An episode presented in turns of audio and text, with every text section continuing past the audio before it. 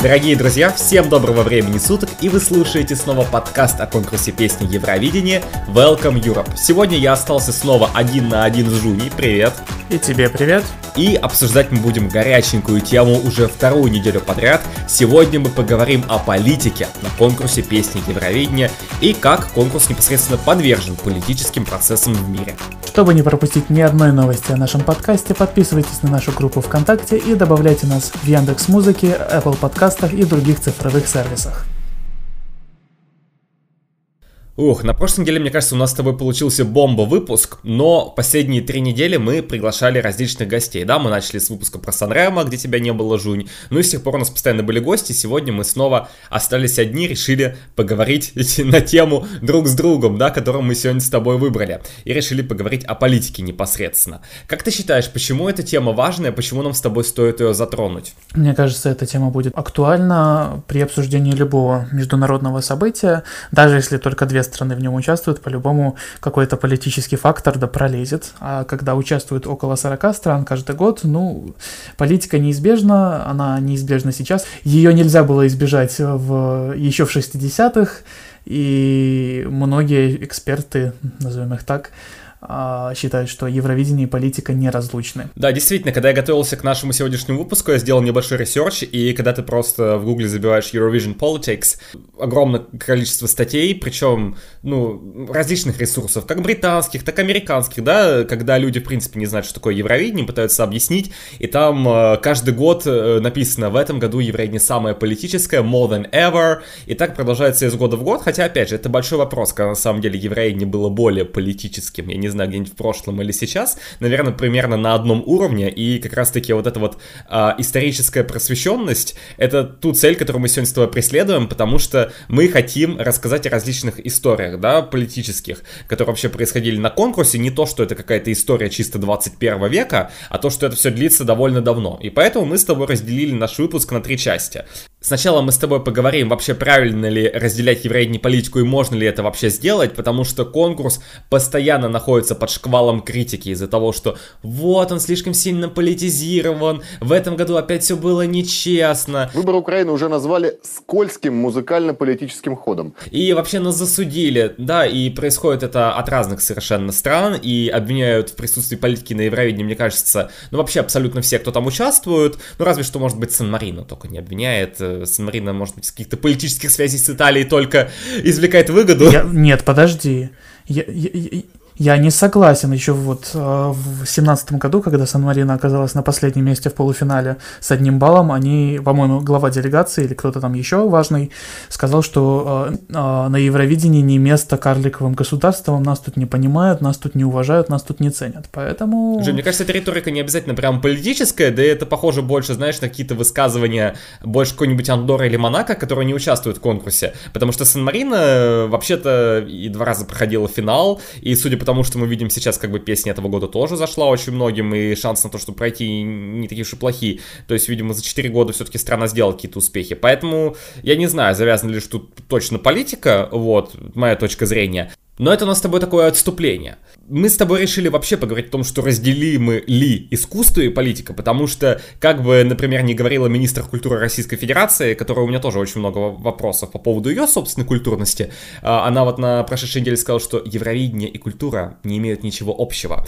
Но, тем не менее, я считаю, что все-таки евровидение, конечно, нельзя считать э, не частью культуры, это, естественно, и искусство, э, в какой-то своей, конечно, интересно выраженной форме, но, тем не менее, все равно равно это такое возвышенное произведение искусства, которое доступно не для всех. После того, как мы выясним, действительно ли Евровидение и политика неразделимы, мы, наверное, пройдемся по конкретным примерам, а, как политика, как, как политические мировые события влияли на то, как проходит конкурс, причем а, примеры будут из совершенно разных времен, как и от тех времен, когда в Евровидении участвовала только Западная Европа, так и к тем временам, когда то начал просвечиваться бывший коммунистический лагерь, и а, потихонечку даже перейдем к нашим дням, потому что уже в этом году были парочка эксцессов, которые тоже можно затронуть. Да, мягко говоря, не очень приятных ситуаций, да, которые у нас э, происходили. И, э, наверное, последнее, о чем мы поговорим, о том, что очень часто говорят о том, что голосование политизировано, но вот как раз-таки э, мы с тобой затронем, действительно ли в первую очередь политика влияет на голосование, э, потому что можно ли вообще соседское голосование причислять к политике, это очень хороший вопрос, на мой взгляд. Но, как мы с тобой сказали, наш с тобой самый первый пункт сегодня это можно ли вообще разделить политику и конкурс. Мне кажется, у нас с тобой достаточно схожее мнение насчет этого вопроса. Конечно. А, начнем с того, что культура и политика сами по себе неразделимы, потому что культура — это часть политики. Как бы вам не хотелось обратного. Вот, возможно, это прозвучит совершенно не к месту, но вот как-то мы с мамой ехали в машине, слушали радио, и там играла песня Виагры. А, Отличная а, история, у... мне уже нравится. да. Тексты у группы Viagra, ну, сам понимаешь, достаточно такие suggestive.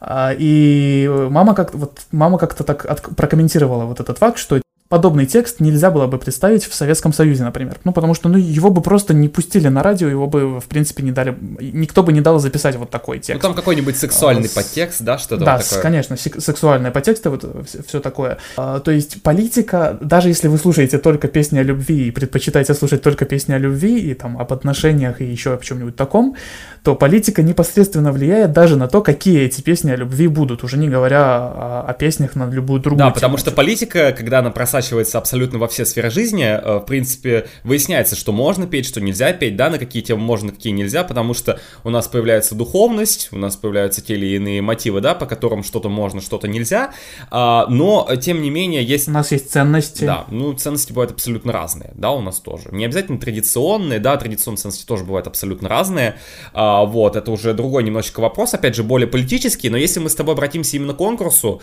а, я все-таки считаю, что действительно евроидни политика, они были связаны абсолютно всегда, и организаторы конкурса сколько угодно могут говорить о том, что мы стараемся минимизировать влияние политики на конкурс. Мы э, стараемся не допустить, да, э, просачивания каких-то политических ситуаций и их влияния вообще на то, что происходит на Евровидении. Мне кажется, это неосуществимо просто потому, что ни в одном другом месте это неосуществимо. Мы не живем в вакууме, да, э, нельзя провести Евровидение где-нибудь в отрыве вообще от всего, что происходит, да, отправить какие-то стерильные полностью песни, на которые не влияет абсолютно ничего, все равно происходящие события так или иначе влияют на нашу жизнь. Но мне кажется, здесь именно вопрос в том, как мы воспринимаем политику, потому что я в своей жизни считаю, что вообще все социальное, что происходит, абсолютно все, это и есть, в принципе, политика. Да, какие-то вещи, начиная от того, как а, то, что преподают детям в школе, да, от того, что мне сейчас преподают в университете, и вообще все, что происходит и в семье, и на работе, где бы то ни было, все равно политика в абсолютно в любой стране. Это может быть какая-то жуткая авторитарная страна, это может быть суперлиберальная страна, неважно. Все равно политика, она будет просачиваться абсолютно во все сферы жизни, и вопрос просто в том, как мы это воспринимаем. И мне кажется, что как раз-таки борьба и обвинение евреев настроение э, в излишней политизированности, это абсолютно глупое занятие, потому что абсолютно все другие занятия, они также будут политизированы. Будь это Олимпиада, будь это какие-то спортивные другие состязания, э, сделайте что угодно, да, все равно все всегда будет политизировано, просто потому что априори весь мир и все явления, которые с нами происходят, политизированы.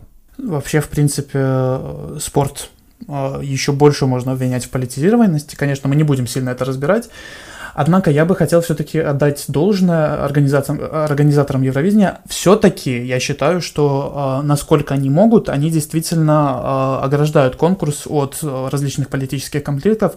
И, в принципе, если мы вот читаем статьи Википедии о, о конкурсах разных годов и открываем вкладочку Incidents, инциденты, всякие случаи, то большинство вещей, связанных с политикой, они до конкурса все-таки в итоге как-то конкретно до прямого эфира не добираются. Ну, например, э, отказ Украины участвовать в 2019 году до, до самого конкурса оно так и не добралось, по сути. So, I have very uncomfortable question to you. Crimea is Ukraine? Да, понимаешь, это случай политический только если ты сам, в принципе, политизированный человек. Если ты чисто включаешь Евровидение в мае 2019 года и как бы ты, ты просто не, не видишь Украину ты, ты даже не обратишь на это внимания. Вот именно. Ты считаешь, что это политика, если ты, в принципе, сам самостоятельно впускаешь постоянно политику в свою жизнь. Если ты заходишь на какой-нибудь The Guardian, да, если ты британец, или если ты заходишь, э, я не знаю, на Яндекс, и там у тебя э, в топе 5 новостей э, новость о том, что, значит, вот из-за вопроса, там вот какие-то тупые вопросы Джамалы, или какие-то замечательные вопросы Джамала, в зависимости от того, как вы их интерпретируете, да, и, и вот это все пришло к отказу э, заключать соглашение с Маруф, да, все это вместе слилось, вы считаете, что это политика, если вы сами в нее вовлечены, да, если вы пускаете ее в свою жизнь. Человек, который просто включил евреи в мае, он видит Точнее, он не видит Украину в списке участников, и там может быть 100-500 причин, почему страны нет. Почему Словакии нет на конкурсе, почему Боснии и Герцеговины нет на конкурсе. Да какая разница, нет и нет. Человек просто не вникал и не знает об этом. Ты видишь политику только тогда, когда ты сам хочешь ее видеть. Конечно.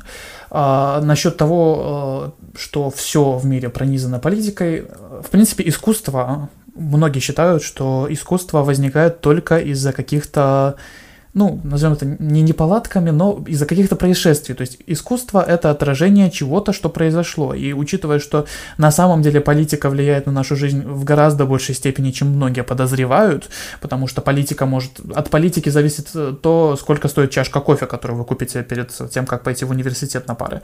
И тем более политика будет влиять на культуру, потому что, как я уже сказал несколько минут назад, культура — это непосредственная часть политики. Вынужден не согласиться с министром культуры России, России, которая сказала, что Евровидение не является культурой. Евровидение — это еще какая культура?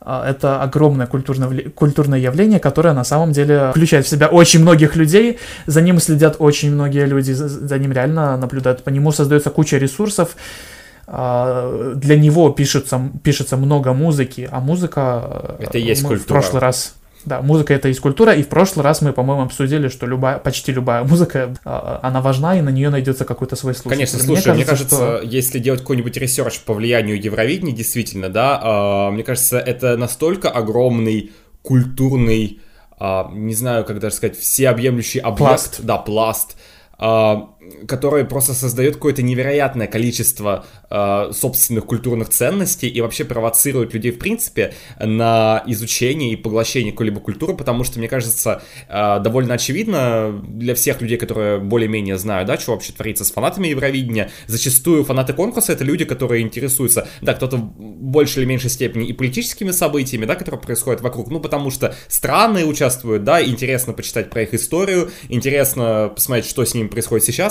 но банально хотя бы изучение каких-то языков, а для кого-то это возможность а, действительно реализовать себя в музыке, да, кто-то вот посмотрел Евровидение и такой, блин, хочу поучаствовать в нем, ну какой-то вот такой тривиальный пример, ну самый простой, да, кто-то начинает сочинять что-то, и кто-то начинает писать тексты какие-то собственные, да, э, в своей жизни я могу сказать, да, что меня тоже Евровидение, да, сподвигло, да, вот на какие-то тоже на изучение языков, да, на изучение географии и истории. И как бы это настолько большой мотивирующий э, культурный бэкграунд создается с помощью конкурса, что говорить о том, что это не культура, это как-то глупо. Но опять же, культура и политика для меня, опять же, это одно и то же, потому что одно влияет на другое. И я уже понимаю, как ты хочешь сказать, Жунь. Я вот последнюю мысль, пока ее не потерял, хотел высказать о том, что ты сказал о том, что э, действительно очень многие вот произведения искусства создаются. Я с тобой согласен, потому что э, очень от многих людей я слышал о том, что в условиях, например, какой-то несвободы создаются новые шедевр, можно так сказать, потому что, например, э, во времена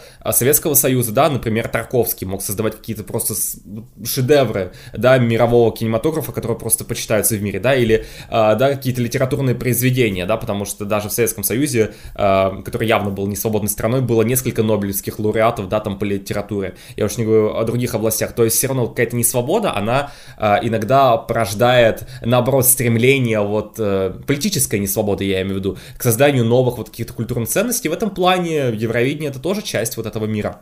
Конечно. А и насчет э, твоих слов о том, что Евровидение вот тебя лично сподвигло на э, какой-то э, интерес к другим странам и даже какое-то творчество, это было какое-то исследование, которое показало, что среди фанатов Евровидения очень много людей, которые интересуются иностранными языками, очень много людей, которые интересуются иностранными культурами. И, в принципе, про себя тоже могу сказать, что вот я э, смотрел Евровидение, такой, такой, какая-то страна, называется Словения. Интересно, что это за страна, надо бы про нее почитать. То есть, как бы, э, э, я понимаю, что многие люди, которые смотрят Евровидение казуально, то есть не фанаты, а просто вот включают телевизор раз в год и в мае, и э, именно ради конкурса, а, я понимаю, что некоторым из них, ну, действительно, все равно на то, там, кто какую страну представляет, просто вот есть песенка, а, она мне понравилась, может быть, я ее даже в плейлист добавлю, а может и не добавлю. А, но лично для меня это один из тех факторов, которые привлекают конкретно мое внимание, как между, вот это международное событие, потому что в, не, в него вливаются множество разных культур, из совершенно разных точек Европы, и даже вот Австралии, и, ну, и, и, и, соответственно, у меня немножко негативное отношение к тому, что в 2016 году э, четверть песен написали шведы, но это уже совсем другая тема. Э, вот именно мне нравится наблюдать вот это разнообразие, мне нравится наблюдать э, то, как люди представляют себя и в какой-то степени культуру своих стран. И... Да, и понимаешь, и когда вот культуры как раз-таки сталкиваются, когда огромное количество стран собирается вместе, в любом случае это провоцирует какие-то а, побуждение говорить о политике, потому что какие бы страны ни собрались, да, даже если там условно скандинавская тройка или пятерка, да, ну там северная соберется, они все равно найдут причины поговорить о политике друг с другом. Это просто э, любое мероприятие, которое собирает в себе, как ты абсолютно правильно сказал, больше одной страны, да даже если одна страна, внутри там можно политически разосраться. Да даже Украина, то есть в девятнадцатом году вроде бы отбор собирался из, только из украинцев, и что у нас в итоге? У нас все равно пошли ссоры и скандалы на фоне политики. То есть даже одной страны иногда хватает, чтобы устроить какие-то политические обсуждения, если их так можно назвать, потому что в 2019 году в Украине были не очень цивильные, по крайней мере, обсуждения. Ну, у меня такое впечатление, что я был сейчас на комсомольском собрании. Вот я Ситуация очень сложная. Если бы я сейчас стоял, и вот это я сейчас бы оправдывался, извините меня, я встал бы и ушел. Вот, и у нас с тобой получается, что мы с тобой полностью согласны, что евровидение политика, конечно, неразрывно связаны, но вопрос как раз-таки в том, как мы это воспринимаем, потому что мне кажется, что евровидение как раз-таки как конкурс, который сочетает в себе огромное количество, как ты говоришь, за что мы любим конкурс, языков, культур, разнообразных стран. Это когда люди собираются вместе, да, когда они не могут собраться вместе физически в условной охой арене, собираются в интернете, да, благодаря современным технологиям. Это все признак чего? Это признак глобализации в первую очередь, да, потому что мы все сочетаемся, и мы все взаимодействуем друг с другом. И, в принципе, Евровидение было создано после Второй мировой войны, и кто не знает, в принципе, Евровидение, ну, если так посмотреть, его как бы причина, почему он был создан, на самом деле тоже политическая. Объединить Европу. Разве объединить Европу это не политическая причина? В принципе, э, в основе чего еще лежит идея объединить Европу? Европейского Союза, например, да? Или каких-то других организаций, как Совет Европы, да? Потому что есть страны, которые не находятся в ЕС, но при этом входят в Совет Европы. Э, и поэтому евровидение просто это, в принципе, конкурс, который был создан на политической основе. Просто проблема в том, что э, люди, которые создавали конкурс, называли это не политикой, а называли это таким вот культурным взаимодействием. Но понятно, что культура, как я уже сказал, она и есть вот эта сам политика, потому что на нее политика постоянно влияет. Все, что нам происходит в жизни, так или иначе связано вот э, с этими э, перипетиями, с этими событиями, которые нас окружают. И люди, которые высказывают, на мой взгляд, негативное отношение к политизированности конкурса, они высказывают негативное отношение непосредственно не к Евровидению, а к тем процессам политическим, которые оно скажем так, продвигает, то есть глобализацию, какой-то свободный нрав, свободный дух. Э, то есть те страны, где действительно с такими идеями могут быть несколько не согласны, но тем не менее они все равно продолжают участие на Евровидении по тем или иным причинам, а, собственно, и начинают э, обвинять конкурс, возможно, в какой-то излишней навязчивости определенных политических идей, если так можно сделать. Хотя справедливо отметить, что с другой стороны, да, например, э, это тема, опять же, для нашей третьей части сегодняшнего выпуска, но западные страны, да, например, тоже иногда э, обвиняли конкурс в излишней политизированности. Ну, Великобритания это вообще особый случай, да, но вот когда соседское голосование начало проникать, да, они тоже сказали, что, мол, это не очень хорошо. Но опять же, это вопрос к тому, а можно ли назвать это политикой? Что ж, раз мы выяснили, что Евровидение и политика неразрывно связаны, и, в принципе, искусство и политика неразрывно связаны, а, я думаю, что стоит перейти к тому, какие именно политические явления происходят на конкурсе, и какие происходили, и как это все влияет на наше восприятие.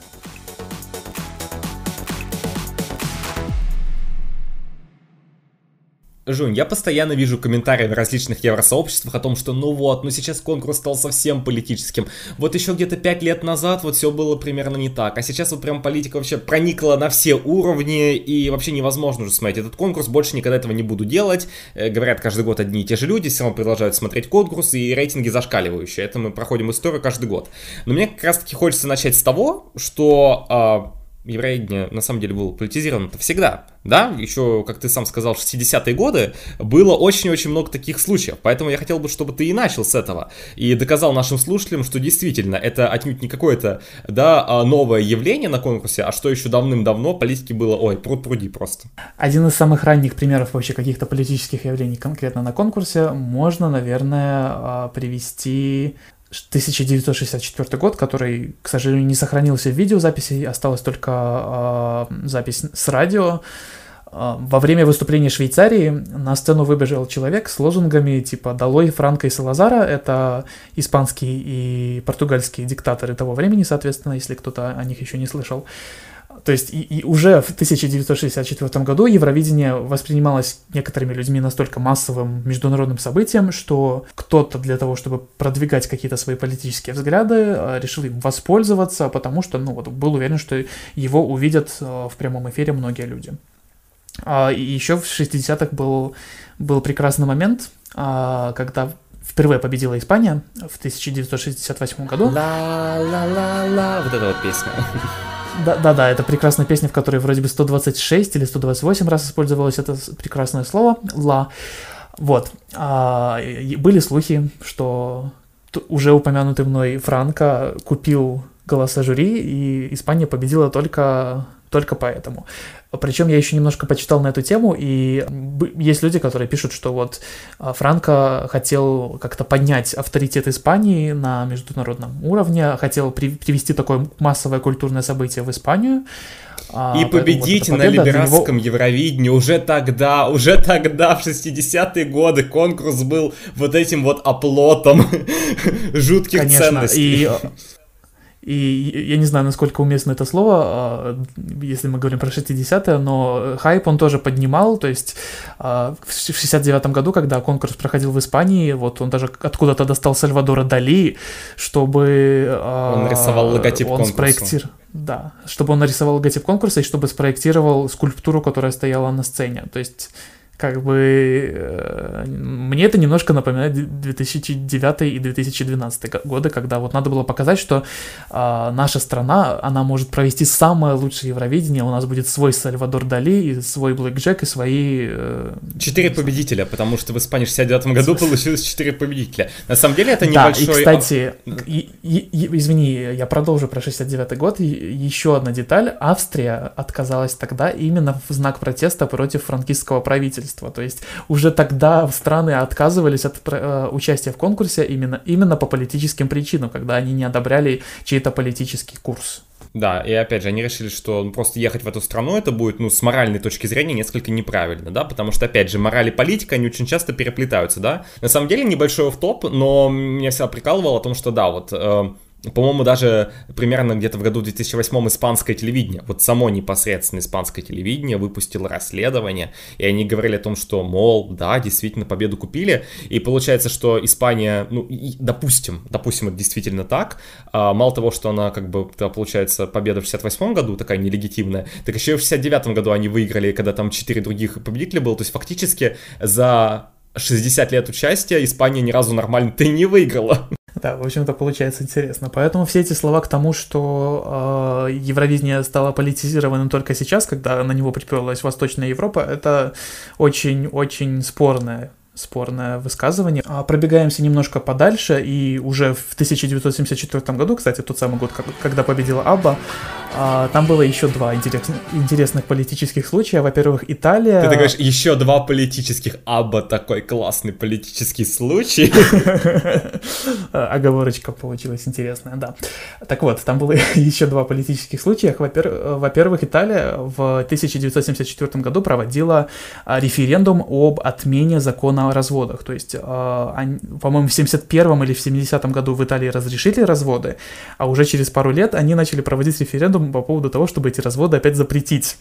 от Италии а, ехала победительница 1964 года, а, Джильола Чинквети. Джильола Чинквети.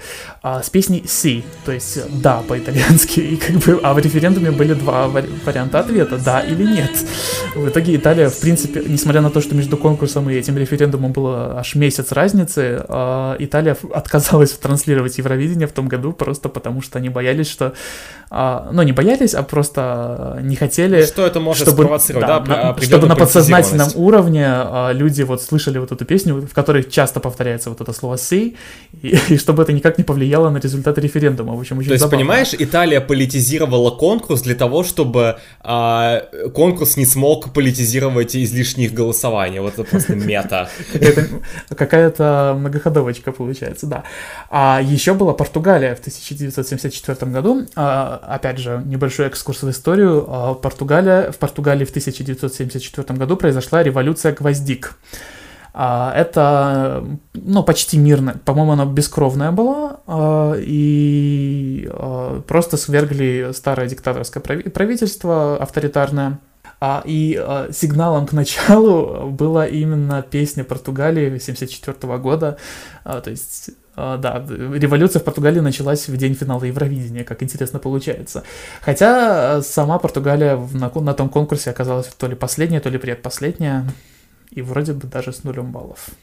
Ну, в общем, я думаю, мы с тобой уже хотя бы этими вот несколькими примерами привели просто исчерпывающее доказательство того, что Евровидение было политизировано всегда, но если, опять же, чуть-чуть остаться в 70-х, там у нас еще и Израиль побеждал, да, и вот ты, ты тоже мне рассказывал замечательную историю, как в 78 году, и она еще даже в, вот в книжке Евровидения О'Коннора написана. На самом деле, если вы интересуетесь вот историей конкурса старых лет, всем советую вот книжку а, Джона О'Коннора а, э, Евровидение. Вот она вышла на русском языке в 2008 году. Там, конечно, уже она такая не особо современная, но почитать о старых Да, немножко годах такая очень, очень... как могла бы быть. Да, но почитать про старые годы очень-очень интересно. И там все вот эти вот политические случаи тоже прекрасно описаны. И, то есть, тоже автор заострил внимание, в принципе, на этом всем. И в 78 году Иордания даже транслировала конкурс, да, э, и прервала трансляцию после того, как Израиль начал выигрывать. Да, они начали, по-моему, э, цветочки показывать? Да, именно сделали? цветочки, нарциссы.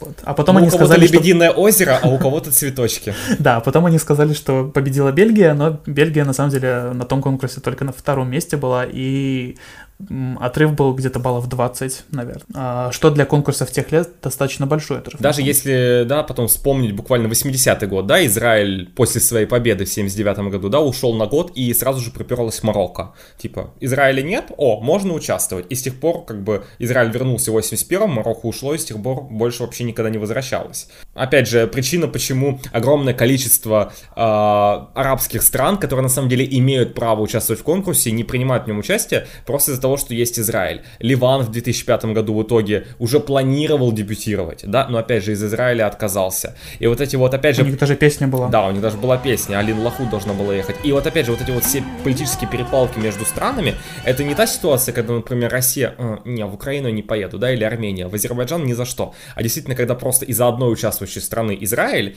это вам э, не бойкот, да, 19, уровня 19 года, когда все такие, ну, если конкурс будет в Иерусалиме, мы никуда не приедем. Просто огромное количество количество стран, которые потенциально имеют право участвовать в конкурсе, которые могут нам сделать какие-нибудь 48 участвующих стран, просто не едут на Евровидение по одной простой причине. Там есть Израиль. А даже не столько, не только то, что там есть Израиль, сколько то, что а, нужно его показывать. То есть а, Ливан, э, когда он собирался дебютировать в 2005 году, он выбрал песню и такой, а, а, а знаете что, я не хочу показывать Израиль, можно я не буду показывать Израиль? И Европейский вещательный союз сказал им, что нет, показывайте Израиль, и они решили не показывать вообще никого. Кстати, а, на самом деле Турция в 79 году а, до Израиля не доехала именно потому, что на нее а, давили другие мусульманские страны и говорили, что не должны турки ехать в Израиль. Вот. Но, по-моему, а, через 20 лет им это не помешало спокойно совершенно приехать в Израиль. Да, по-моему, в 99 году уже участвовала Турция. а я не помню, если честно. Так, справка я проверил, действительно, Турция в 99 году в Израиле участвовала без каких-либо проблем. Да и, в принципе, Армения в 2012 году, она же не сразу отказалась. Она сначала подтвердилась, что она будет участвовать, а в итоге решили, что нет, мы в Баку не поедем. Потому что... Потому что... Вообще, в принципе, Армения и Азербайджан на конкурсе — это отдельная тема. Ее, ее очень долго можно мусолить. Можно вынести Можно вспоминать и 2009 да, год, когда э, в открытке, по-моему, в открытке Армении появилась достопримечательность какая-то, которая находится на территории Нагорного Карабаха, и Азербайджан из-за этого очень возмутился, и в итоге э, к финалу эту достопримечательность, это, по-моему, статуя какая-то была или скульптура. Да, ее вырезали из открытки, но Сирушо, которая объявляла баллы, она наклеила ее на свой э, планшет, а, вот достопримечательности, можно просто включить а, эту картинку, и это самый прекрасный момент, мне кажется, один из лучших в истории Еврейдни, когда вот Сирушо стоит с этим вот планшетом, там сзади вот эта достопримечательность, появляются баллы, и там Армения голосует один балл, Азербайджан. Просто Это, по-моему, единственный раз в истории, когда, в принципе, Армения и Азербайджан когда-либо на Евровидении что-то друг другу дали. Ну, не друг другу, а Армения вот дала Азербайджану один балл. И, опять же, тоже замечательная история с 2009 года, когда э, азербайджанские власти э, допрашивали, по-моему, 44 или примерно какое-то количество людей, э, которые отправили смс за Армению на Евровидение 2009. То есть людей, которые проголосовали с Армению, потом допрашивала полиция. Да-да-да, я слышал вот про это. Отличный уровень неполитизированности. И опять же, это не Евровидение виновато в том, что оно политизировано. Здесь как бы организатор конкурса совершенно ни при чем. Это непосредственно власти самих стран политизируют конкурс излишне. Да, в том же 2009 году э, ЕВС все-таки просил ну, понятно, что с подачи России, скорее всего, российской делегации, но ЕВС все-таки просил, например, Грузию, которая была, мне кажется, про эту историю знают все, а, песня, которая называется We Don't Wanna Put In. We don't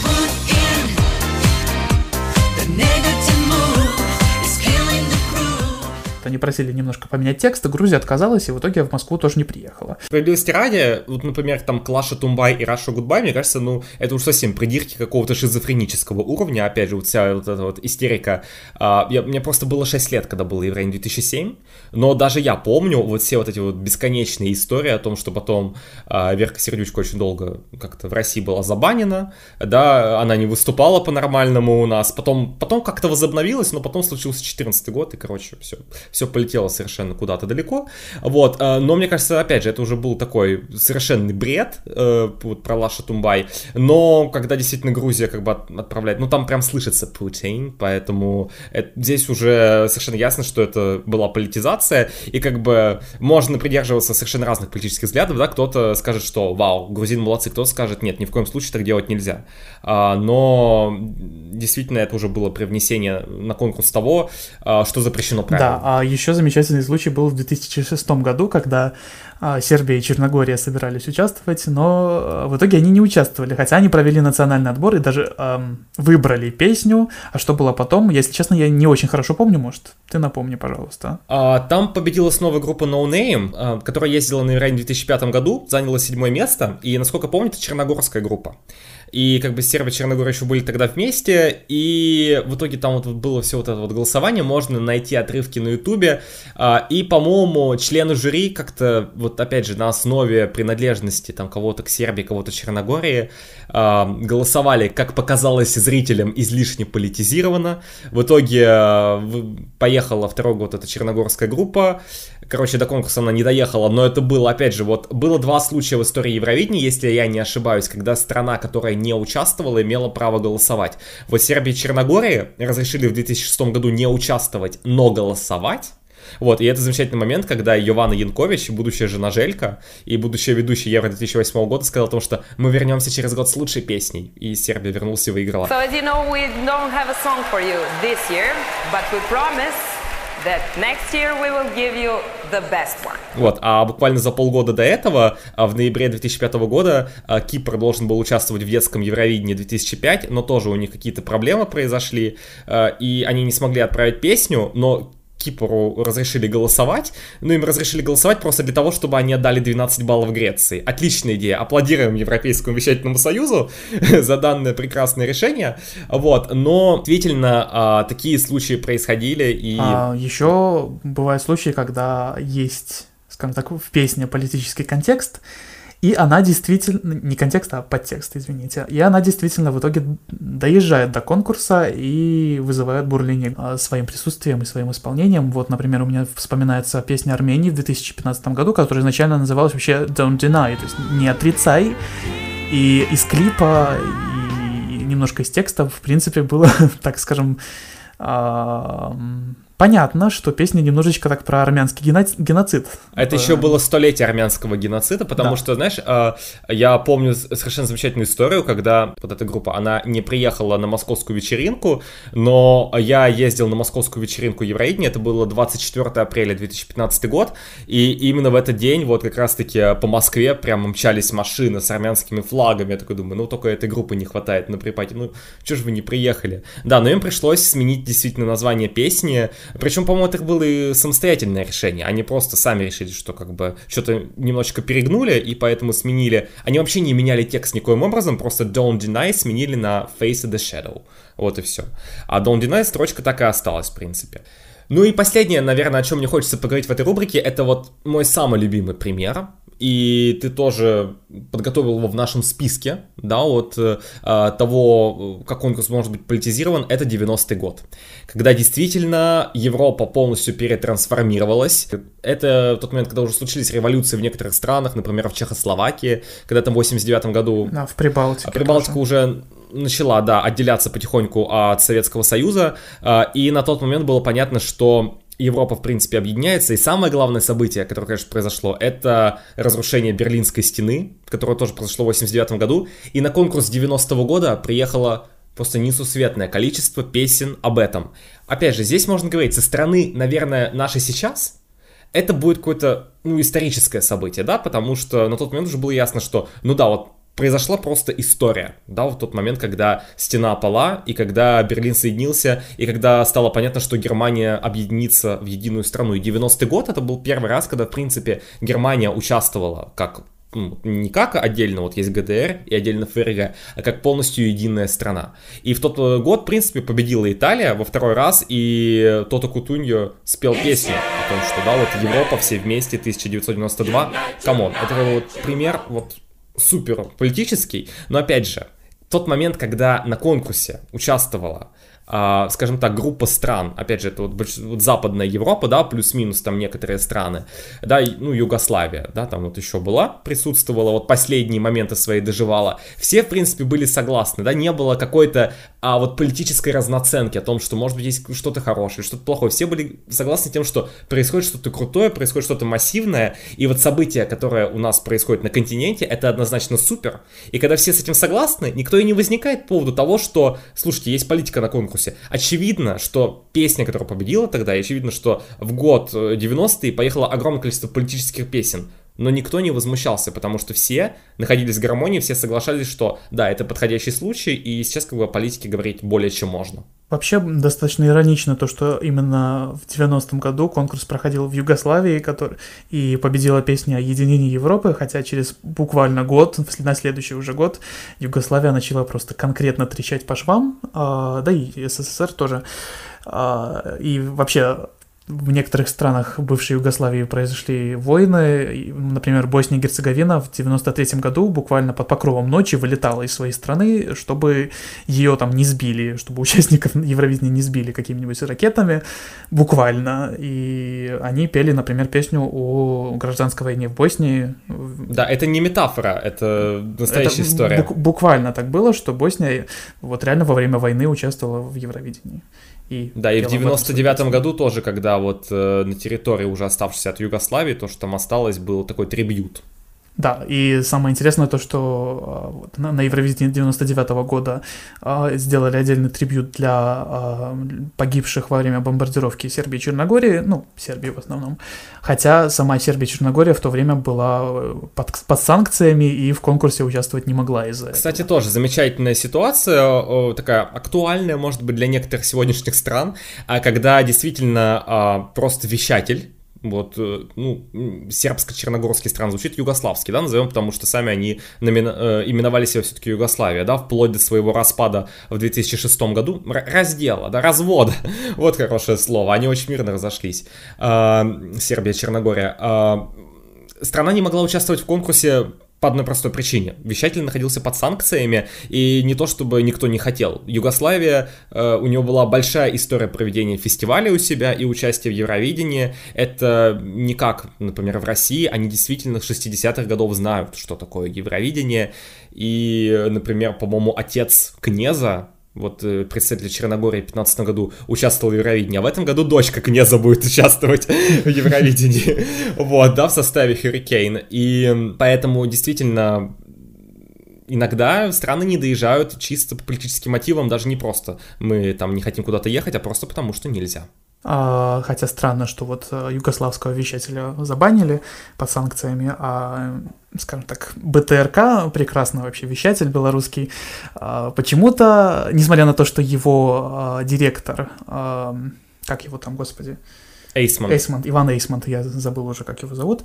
А, несмотря на то, что Иван Эйсмонт находится в черном списке ЕС, и как бы БТРК почему-то спокойно до сих пор находится в Европейском вещательном союзе и отправляет прекрасные песни про то, как кто-то может танцевать под чью-то дудочку и кого-то заставит быть счастливым. Но... Ты знаешь, э, я еще вспоминаю тоже замечательный момент. Это действительно тот момент, когда можно, наверное, обвинить все-таки Европейский вещательный союз в некоторой политизированности. Возможно, они не досмотрели этот момент. Это не попало никак в конкурс. Но вот что меня искренне удивило, а, все знают, кто такой Лукашенко. И все в 2018 году, конечно, знали, кто такой Лукашенко. А, да, после всевозможных событий, которые происходили.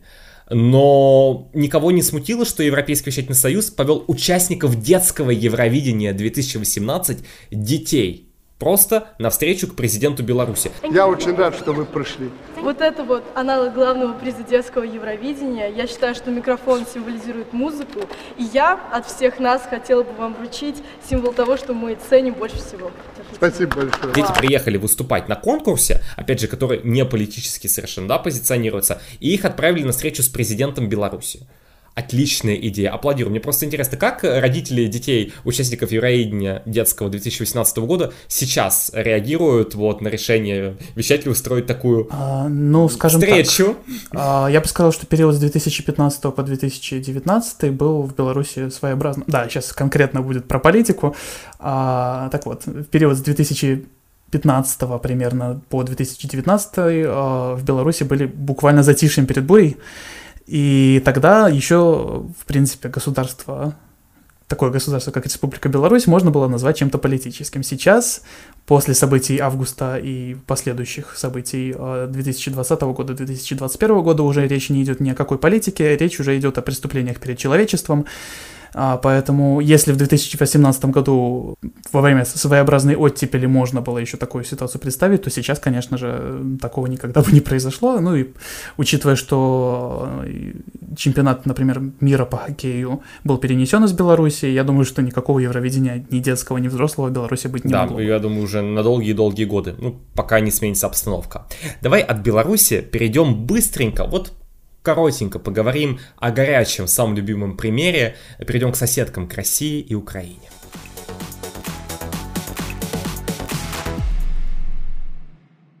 Самая жаркая тема до сих пор всех российских телеканалов, даже спустя 5 лет после всех событий, это победа Джамала в 2016 году. Да, в принципе, ее участие, да, потому что э, когда дисквалифицировали вот замечательную, ну, пока еще не дисквалифицировали, но вот песню, да, замечательной белорусской группы, которая должна ехать на Евровидение 2021 года, не, мы не знаем, едет она, не едет, что вообще выйдет э, из всей этой ситуации, потому что дедлайн для для отправки песен несколько продлили, а, но очень многие комментаторы говорили, ну вот у Джамала была политическая песня, а ее пустили, а почему в Беларуси не пустили? Даже иногда люди говорили не о том, что они как бы а, поощряют участие Беларуси этого года, да, в какой-то той или иной степени, просто говорили о том, что, ну а почему, по, мнению людей в такой же ситуации 16 года, Украину на конкурсе оставили? А, во-первых, надо смотреть внимательно на контекст, а, потому что если бы эта песня, которая должна была бы ехать от Беларуси в этом году, поехала, например, от, не знаю, какая у нас еще есть русскоязычная страна, ну, к примеру, Украина, там тоже много людей говорят на русском, представим, что вот эта песня поехала от Украины. Я не могу представить, что от Украины поедет А, русскоязычная песня, но ну, допустим. допустим, да, я понимаю, конечно. А, допустим, едет эта песня от Украины, и, в принципе, никто бы, а, возможно, никто бы не обратил внимания на этот текст, потому что, ну, от Украины он не звучит так, как он звучит от Беларуси. А когда от Беларуси едет песня, у которой в припеве есть такие прекрасные фразы, как «я научу танцевать тебя под свою дудочку», «я научу тебя а, делать то-то, я научу тебя делать то-то, ты будешь всем доволен, рад всему, это звучит максимально угрожающе, и это звучит как э, конкретный плевок в лицо много кому, на самом деле, в том числе людям, которые погибли в августе и в сентябре и в ноябре. А Ты знаешь, мне кажется, тут еще сработало то, что действительно огромное количество и фанатов, и, в принципе, медиа, связанных с конкурсом, действительно осудили действия Европейского вещательного союза.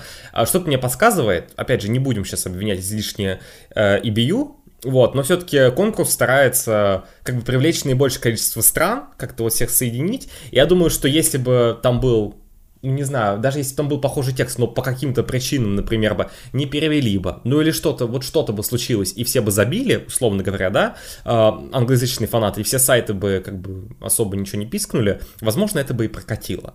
Но когда действительно поднялась общественная реакция, все, ну, Европейский Чеченский Союз понял, что это а, чисто огромные репутационные потери, да, и вспомнил, что у него вообще-то есть свои правила, да, которым стоит следовать. Но, опять же, мы с тобой начали вообще-то говорить про Джамала и ситуацию 16 года, а перешли опять к твоей Беларуси, Жуня. Да, возвращаемся Вот, к мы- Украине. А мы- почему, да, да, да, да, чё там почему в Украине? Украина не... по- Почему Украина 2016 не является политической заявкой? Очень просто, потому что в тексте нету никаких отсылок к ныне живущим или к ныне существующим странам, государствам, личностям, партиям, политическим явлениям. Песня не политическая, она историческая, потому что называется 1944, и она про депортацию крымских татар, которая произошла в 1944 году, и большинство людей, которые застали эти действия вживую, они, они уже не живы. Уже что тебе скажут люди, у которых альтернативная точка зрения? Скажут бла-бла-бла, мы это сто 500 раз уже слышали. а, И я тебе здесь скажу, что у меня действительно двойственная точка зрения на этот вопрос. С одной стороны, да, вот у меня есть ангел и демон, и не знаю, кто из них, кто на моих плечах. Короче, с одной стороны, я действительно понимаю, что, как бы, песня, естественно, а, историческая, да, а, потому что, ну, как ты описал все эти вот, вот события, да, которые происходили, это все было давно, и действительно, тот, кто хочет видеть политику, найдет ее везде. Если, э, как я говорил в начале выпуска, вы читаете постоянно новости про какие-то события, если у вас полностью политизированная голова, да, и вы живете вот в этом вот пространстве, конечно, вы будете видеть абсолютно везде политику, там, даже там, где ее ну, опять же, я сам говорил, что она есть везде, но там, где она особо не подразумевается, вы тоже будете ее видеть, да, и поэтому очень многие люди в песне Джамали видят излишнюю политизированность. С другой стороны, а, ну, надо признать, я понимаю, что Джамал, конечно, написала песню под воздействием тех или иных событий 2014 года. Но, опять же, вопрос в том, как мы это воспринимаем. Кто-то воспринимает это плохо, да, как, например, большая часть населения Российской Федерации. Но мне кажется, что огромное количество людей, живущих в Европе, как раз-таки понимают о том, что, возможно, песня политизирована, но они не имеют никаких проблем с этим. Точно так же, как мы с тобой обсуждали в 90-м году, кто-то ехал, да, и э, с определенно политическими песнями, и ни у кого это не вызывало никаких вопросов, да, или когда просто общественное настроение действительно находится э, на стороне той или иной песни или того или иного месседжа, и действительно все сошлось так, что просто то, о чем, а, например, Джамал, может, и не поет, но ту позицию, которую он занимает, это действительно, ну, скажем так, поощряемая позиция. Поэтому мне вообще хочется, чтобы спустя пять лет наконец-то уже была поставлена точка в этом разговоре. Действительно, каждый, наверное, видит это сквозь свою собственную призму, сквозь того, как вы потребляете тот или иной контент, какие новости вы читаете, какая позиция у вас зависит. Э, Это можно воспринять очень по-разному, и организаторы Евровидения просто приняли оптимальное решение. Общественное настроение, в принципе, большинства стран-участниц, которые принимали участие в конкурсе, считали, что песня не политизирована. И когда, допустим, есть две страны, которые считают, что песня политическая, и 40, которые считают, что нет, по-моему, все очевидно, да. Э, Кому-то это может нравиться, кому-то это может не нравиться, но такова реальность. Да, я считаю, ты очень даже прав, просто иногда можно... э, Иногда стоит все-таки вспоминать, скажем так, официальные аргументы, позицию непосредственно самого исполнителя. Так, конечно, Джамала говорила, что песня и про события 2014 года тоже, но сама песня никак это не выражает, и в самой песне это никак не показано. Да, я с тобой согласен. В отличие от Беларуси 2021 года.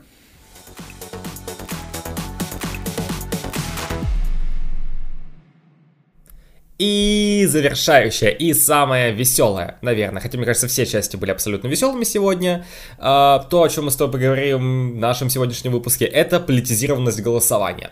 Потому что очень многие люди считают, что действительно голосование на Евровидении чрезмерно политизировано и пихают абсолютно все, что туда только можно пихнуть. В первую очередь соседское голосование. Очень многие люди считают, что соседское голосование это как раз таки проявление политизированности. Жунь, Каково твое мнение на этот счет? Ну смотри, а помнишь в выпуске про Россию Костя нам говорил, что а, если какая-нибудь женщина там в России сидит, смотрит Евровидение и видит э, представителей Беларуси, там какая-нибудь тоже белорусская девочка, а, поет песенку свою, и, ну, это не то, чтобы у женщины какая-то политическая установка стоит в голове, что вот, я поддерживаю там действия белорусского правительства, я буду голосовать за Беларусь. Нет, я не думаю, что...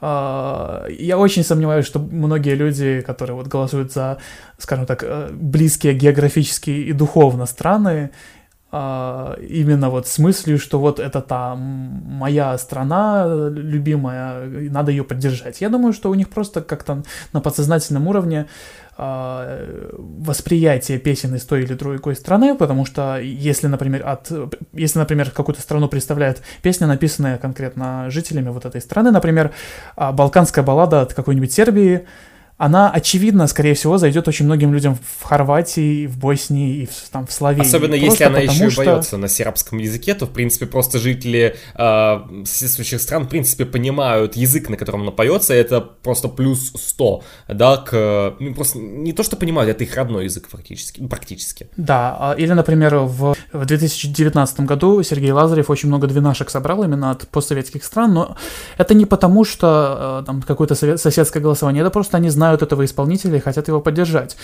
Поэтому я не думаю, что э, конкретно соседское голосование можно назвать политизированным. Э, да, в какой-то степени есть, есть люди, которые голосуют за страну только потому, что вот это вот э, наши друзья, их надо поддержать. Но есть люди, у которых просто музыка и исполнители из этой страны вызывают такую подсознательную симпатию. Это то, к чему мы привыкли, это то, к чему мы, э, это то, с чем мы очень знакомы. А уже проведено куча исследований, которые подтверждают, что если человек с чем-то знаком, то есть если человек что-то видит не впервые, или если человек видел и слышал что-то подобное, то у него будет такая предрасположенность к тому, чтобы э, полюбить вот эту Здесь вещь, я должен быть полной тварью и сказать, Жуня, ты говоришь многие исследования. Это какая-то манипуляция. Предоставь нам эти многие исследования. А, а а вот возьму и предоставлю, да? А, да, а вот, вот возьму... Нет, сделать это в, в аудиоформате немножко сложно. Обычно так делается в письменных всяких работах. В аудиоформате, когда ты вот э, импровизируешь, ты обычно не, не предоставляешь никакие ссылки, просто тебе все должны поверить на слово. Вот, ну, хорошо, не многие исследования, а есть исследования, которые я читал, я уже не помню, как они называются, но вот они говорят, В общем, что вы можете погуглить, знакомое, если вы разделяете эту точку может... зрения, вы можете погуглить и поискать это. Если коротко, еще раз повторю, что если мы встречаемся с чем-то знакомым, то, скорее всего, оно нам понравится. Это, кстати, есть такой вот еврофанский синдром, называется «расслушал». Вот просто когда ты песню кучу раз послушал, даже если сначала она тебе не, не очень нравилась, то потом она уже начинает тебе как-то нравиться только потому, что она тебе уже такая знакомая, уютная, ламповая, все, все дела.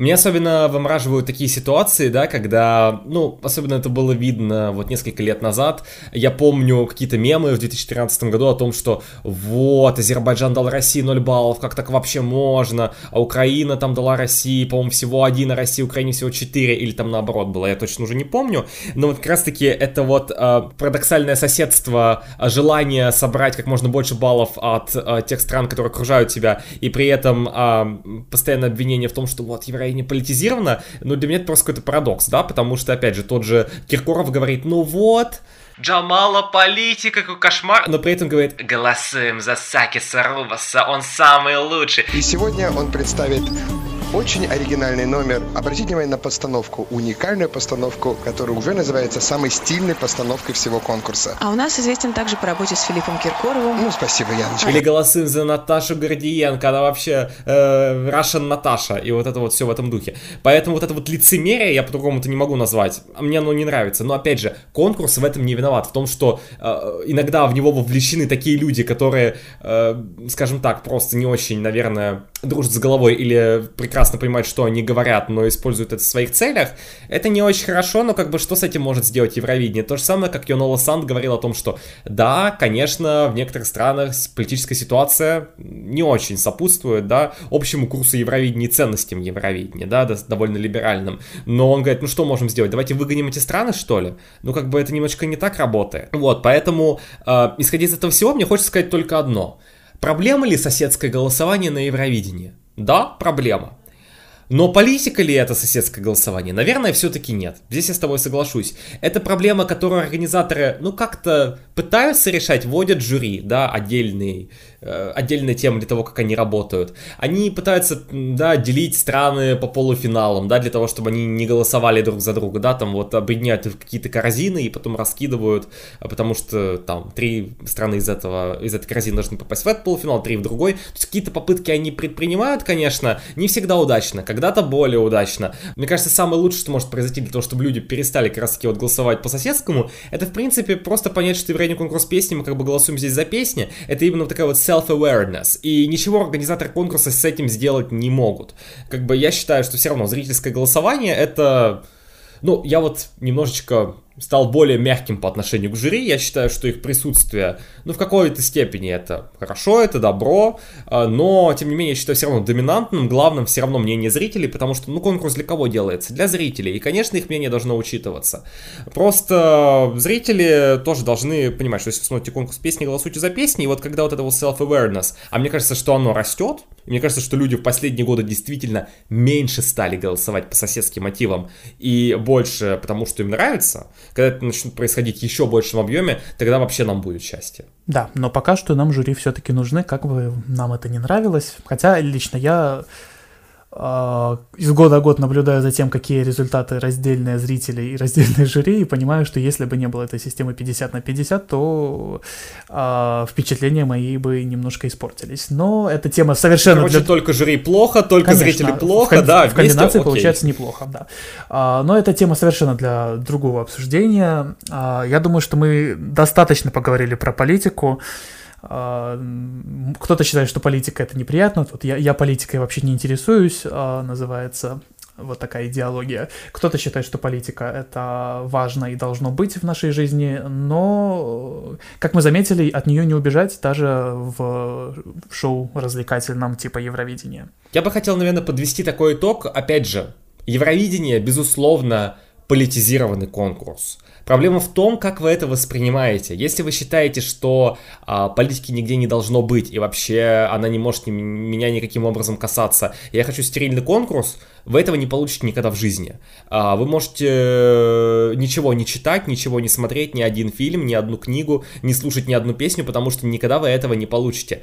Как мы уже говорили, мероприятия, в которых участвует такое огромное количество стран, такое огромное количество людей с разными взглядами, конечно, оно будет тянуть э, какие-то политические события, потому что, ну, находятся люди, которые, ну, не слишком соблюдают правила, и Вета Мукучан может вывесить э, флаг Нагорного Карабаха, да, или группа Хатри может э, в Израиле показать палестинский флаг. Но, опять же, организаторы конкурса в этом не виноваты. Это участники используют конкурс как политическую площадку, ну, значит, им плохо рассказали, или они сознательно все равно это решили сделать. Организаторы пытаются ограничить да, вот влияние политики на конкурс. Они запрещают пронос определенных флагов, да, каких-то спорных. Они не пускают Косово на Евро, например. Да, кстати, тоже очень хороший пример, потому что э, участие Косово э, было бы большой проблемой, потому что не все страны его признают. Как бы большая часть Европейского Союза, например, признает, но даже внутри ЕС Испания не признает. Да, за пределами ЕС Россия не признает, и еще куча стран не признают. И, в принципе, по этой причине Косово не допускается до участия в Евровидении, просто потому что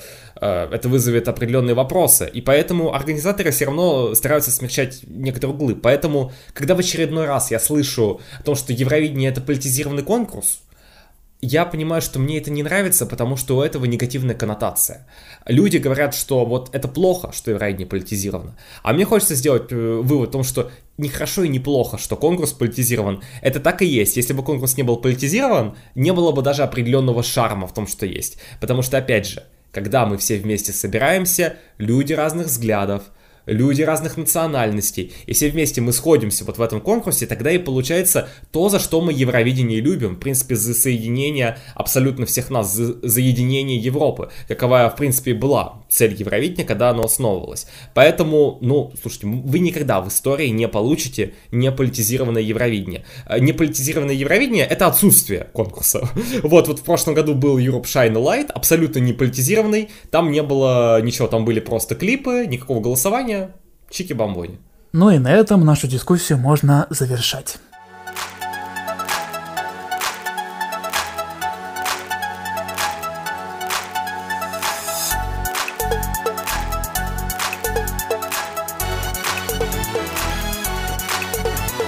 Что ж, у нас опять получился очень длинный выпуск, но тема, я считаю, была достойной того, чтобы так все растягивать.